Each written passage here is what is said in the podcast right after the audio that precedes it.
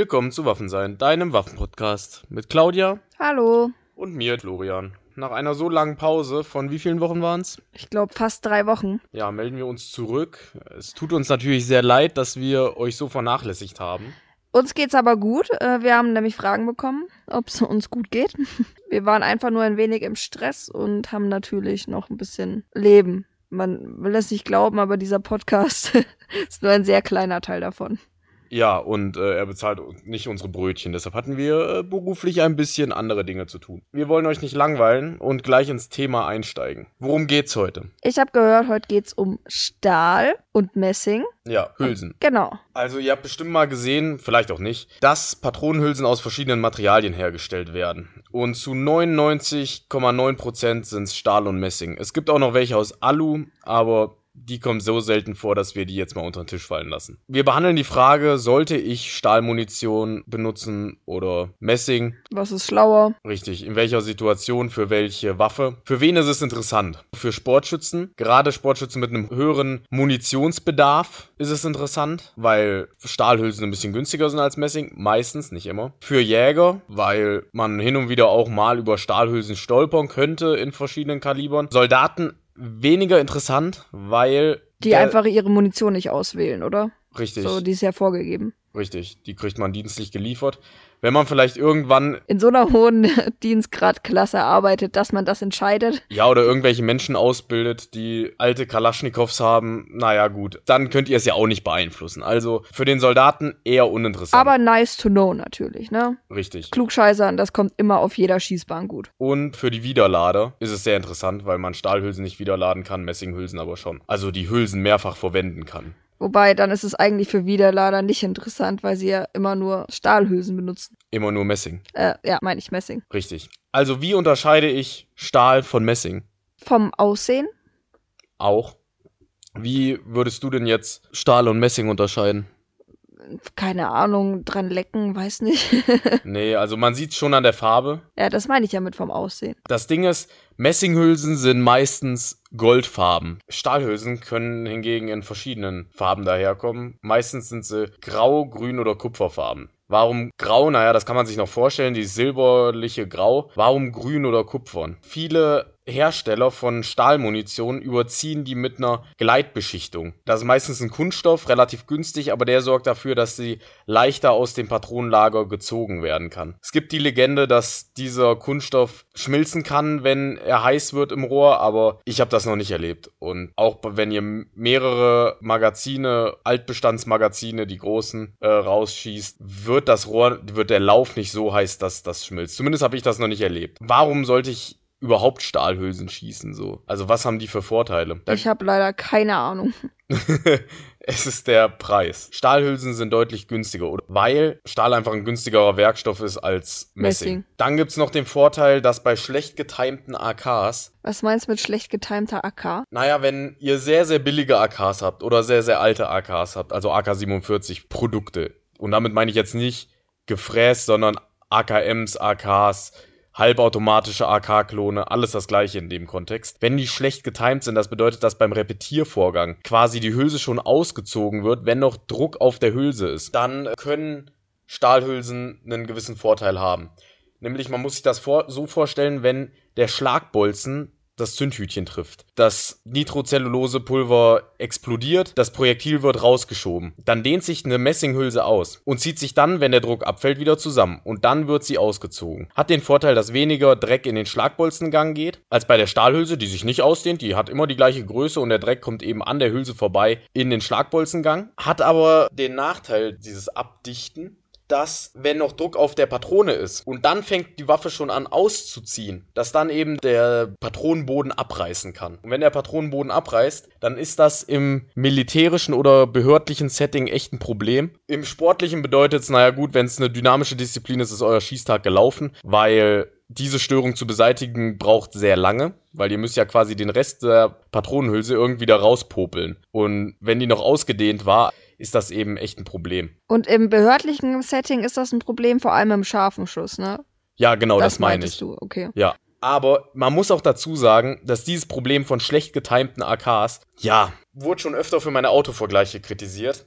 aber das ist, als wenn ihr eine Stahlfelge mit einer Alufelge vergleicht und als Vorteil nennt, wenn mir der Reifen zerschossen wird, kann ich auf einer Stahlfelge noch gerade so nach Hause fahren und bei einer Alufelge, die bricht vielleicht. Ich weiß nicht, ob das ein echtes Problem von einer Alufelge ist, aber wenn ihr zu diesem Problem kommt und dieses Problem kompensieren müsst, dann ist schon in erst, an erster Stelle was falsch gelaufen. Will sagen, wenn eure AK schlecht getimed ist, dann seid ihr sowieso schon hinten. Also auf dem deutschen Markt erhältlichen Replikaten ist mir das noch nicht vorgekommen und ich habe auch noch nie davon gehört. Aber wenn ihr irgendwelche ghanesischen AKs aus äh, ghanesischer oder ägyptischer Produktion euch kauft, hm, oder irakisch soll, glaube ich, auch relativ schlecht sein. Also da eher Stahlhülsen verwenden, wenn ihr mit billigen AKs. Ja, wobei, äh, dann wird ja auch, wenn man sich schon an der Waffe spart, dann wird ja niemand da eine richtig teure Munition reinwerfen.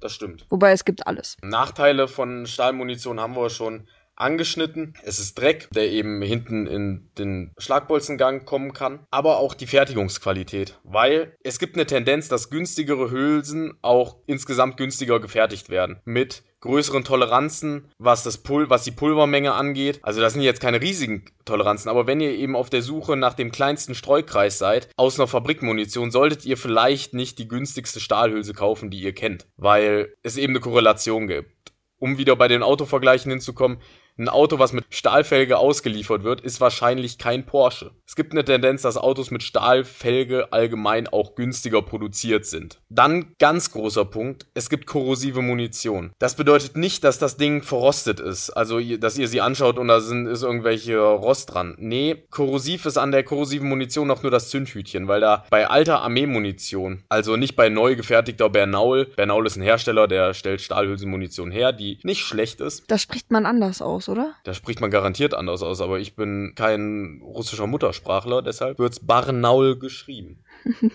ich wollte nur, ähm, falls irgendjemand sich gefragt hätte, was das ist, jetzt. Äh falls sich jemand heftig getriggert fühlt, es tut mir leid, ja, ich, ich spreche leider kein Russisch. Und unser Russland-Experte ist heute nicht da. Die alte Armeemunition aus chinesischen Beständen und aus tschechischen Beständen und aus ehemaligen Ostblockstaaten. Da ist das Problem, dass die eben oft diese korrosiven Zündhütchen benutzen. Da ist Quecksilber drin und bei der Verbrennung von Quecksilber entstehen zwei Dinge. Erstens giftige Gase, wer hätte es gedacht, aber die Gase sind allgemein, außer bei Non-Tox-Munition, die sehr teuer ist, niemals gesund. Und eben korrosive Salze, die setzen sich in der kompletten Waffe ab. Deshalb haben Waffen vor allen Dingen Waffen aus dem Ostblock, außer serbische Sastavas, haben alle verchromte Läufe, verchromte Rohre. Hat den Sinn, Chrom kann nicht rosten und deshalb ist es nicht ganz so wichtig, nicht ganz so schlimm, wenn ihr korrosive Munition verschießt und nicht ganz so wichtig, sie dann sofort zu reinigen. Aber es ist trotzdem wichtig, sie zu reinigen, weil diese korrosiven Salze eben im kompletten Verschluss, im kompletten System sind. Und diese Salze kriegt ihr nicht los mit Öl alleine. Ihr müsst da Wasser benutzen. Und Wasser ist eben blöd, wenn man sie nicht richtig trocken trockenlegen kann. Weil dann können irgendwelchen kleinen Ritzchen immer noch sich Rost bilden. Wenn ihr die Waffe nicht richtig trockengelegt bekommt, dann benutzt lieber keine korrosive Munition. Und unter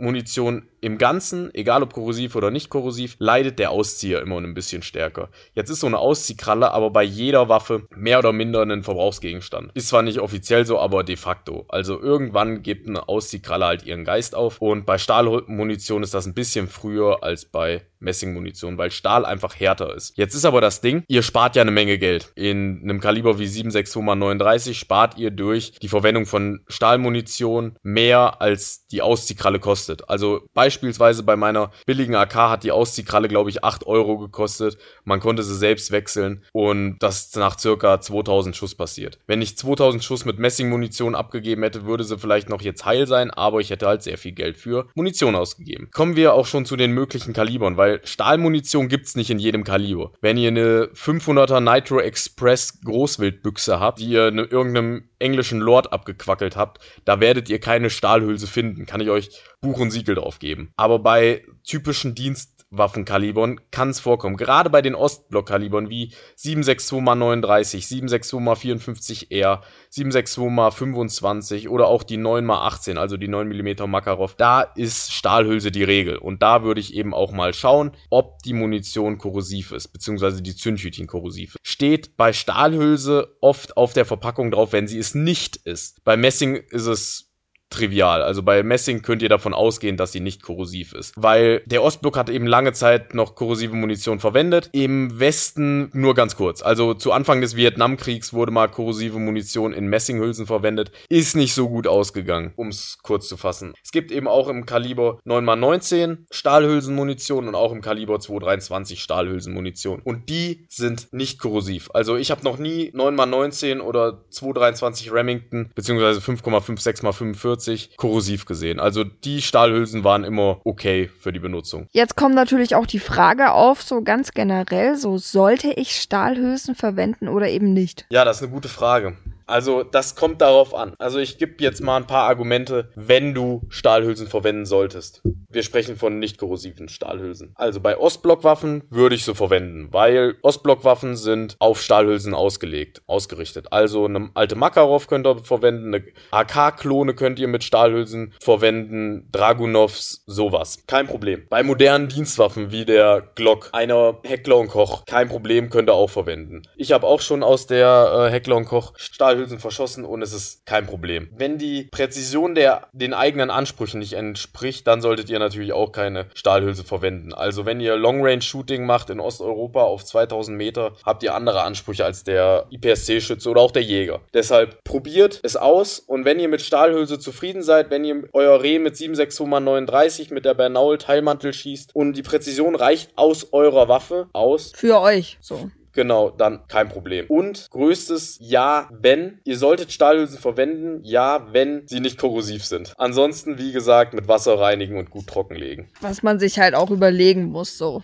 wo man es halt trockenlegt oder reinigt, ne? Ja, und wie man es trockenlegen kann. Also nur mal so eine, so eine kleine Impression. Wenn ihr eine Vollstahlwaffe habt, eine Pistole und ihr dann haltet die unter den Wasserhahn und geht da mit einer alten Zahnbürste, die ihr dann nicht nochmal verwenden wollt, die Zahnbürste, drüber. Wenn nicht einfach die vom Partner nehmen. Ja, der merkt das eh nicht. Dann könntet ihr die theoretisch auch in den Ofen einfach reinlegen. So bei 50 Grad, neues Backpapier, das Backpapier danach wegschmeißen, weil Öle und Lebensmittel, Waffenöle und Lebensmittel, hm, naja, gerade bei korrosiver Munition, wo Quecksilber mit im Spiel war, weiß ich nicht, ob ich das auf meiner Tiefkühlpizza haben will. Nur so eine Impression, wie man die trockenlegen kann. Sonne im Sommer ist auch eine Möglichkeit. Passt nur auf, wenn ihr es auf die Terrasse legt, dass nicht Nachbarskind eure Waffe klaut. Kommt auch nicht so cool, das dem Landratsamt zu erklären, wie das passiert ist. Zu dem Punkt, wann solltet ihr Stahlhülsen auf gar keinen Fall verwenden? Erstens, wenn du putzfaul bist. Weil selbst wenn eure Munition nicht korrosiv ist, wenn die okay ist, billige Munition brennt oft dreckiger ab als teure Munition. Also wenn ihr putzfaul seid, am besten so Non-Tox-Munition gibt es zum Beispiel von S&B, aber auch von anderen Herstellern. Die haben fast gar keine Rückstände. Der Rauch ist weniger schädlich, ist verträglicher für die eigene Lunge. Ihr solltet Stahlhülsen nicht verwenden, wenn die Waffen nicht auf Stahlhülsen und widrige Bedingungen ausgelegt sind. Damit meine ich teure 1911er oder die Sig Sauer in der X-Series oder historische Wessi-Schätzchen. Was meine ich damit? Historische Waffen, die nicht aus dem Ostblock sind. Und da ziehe ich die Grenze so, ja, Polen gehört in dem Kontext auch noch zum Besten. Also so eine alte Radom aus dem Zweiten Weltkrieg würde ich nicht verwenden. Eine Luger P08 benutzt keine Stahlhülse, wenn sie euch lieb und wichtig ist. Eine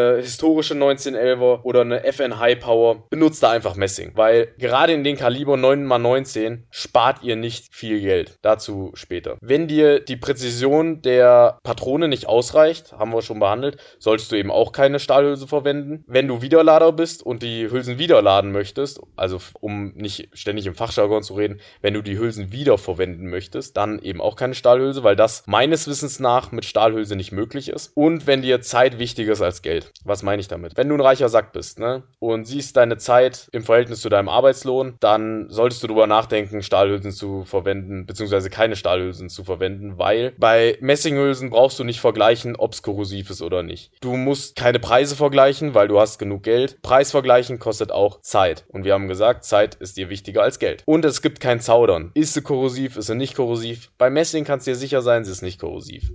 Und auch wieder ein zeitlicher Punkt. Du musst weniger putzen, weil putzen kostet Zeit. Spart zwar im Long Run Geld, weil deine Waffe tendenziell seltener kaputt geht, aber es spart vor allen Dingen Zeit. Heißt, wir empfehlen reichen Leuten die Messingmunition. Richtig. Das war so die Quintessenz deiner Ausführung. Genau. Und wenn du Messinghülsen bzw. Messingpatronen, Patronen mit Messinghülse günstiger findest als äh, Stahlmunition. Und mit finden meine ich wirklich das räumliche Finden. Wenn ihr einen Waffenladen habt oder einen Munitionshändler habt, der Messing günstiger verkauft als ein anderer die Stahlhülse, dann nehmt die Messingpatrone wirklich. Ich habe das schon öfter gesehen, dass im Kaliber 9x19 sich das nicht mehr lohnt, sich eine Stahlhülse zu kaufen, weil von Gecko gibt's die DTX-Munition oder von S&B. Da könnt ihr, wenn ihr in großen Mengen kauft, den Schuss runtergerechnet auf 18 Cent kaufen. Da lohnt sich Stahlhülse nicht. Ich habe in letzter Zeit selten günstige Stahlhülse in diesem Kaliber gefunden. Früher gab es mal bei S&B so eine Möglichkeit, wirklich billig an Stahlmunition zu kommen, aber in dem Kaliber, aber die Zeiten sind auch vorbei. Und im Kaliber 762x39, da ist tatsächlich die Differenz meiner Meinung nach am größten. Also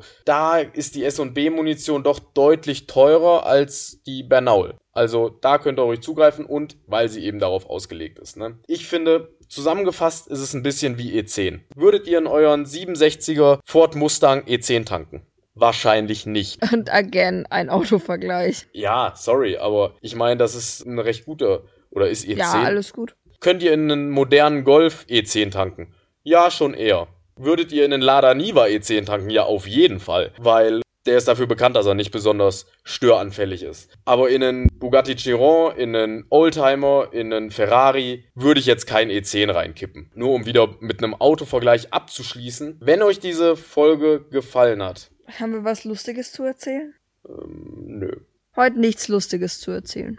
Nö. Wenn euch diese Folge gefallen hat, folgt uns auf Instagram. Waffensein.podcast. Genau. Schreibt uns Hassmails, ähm, nein, Kritik. Doch, auch die, ja. Morddrohungen? Nee, Morddrohungen, so viel wollen wir nicht, aber wenn ihr positive oder negative Kritik habt, nehmen wir uns dieser gerne an. Ja, merkt man, wie mit dem Auto vergleichen. Guter Punkt. Egal, ja. Also vielleicht nehmen wir sie an, vielleicht auch nicht. Also wir nehmen sie zur Kenntnis. Ja, oder wir erwähnen eure Kritik in einem Podcast, ne? Kann man einer höheren Ehre zuteil werden als den Hate in unserem Podcast. Also ähm, Typ, der uns die Autovergleiche verbieten will. Ja, du fühlst dich ja jetzt auch ein bisschen berühmt, indem wir dich erwähnt haben, ne? Eben. Gut. Dann macht es gut. Tschüss.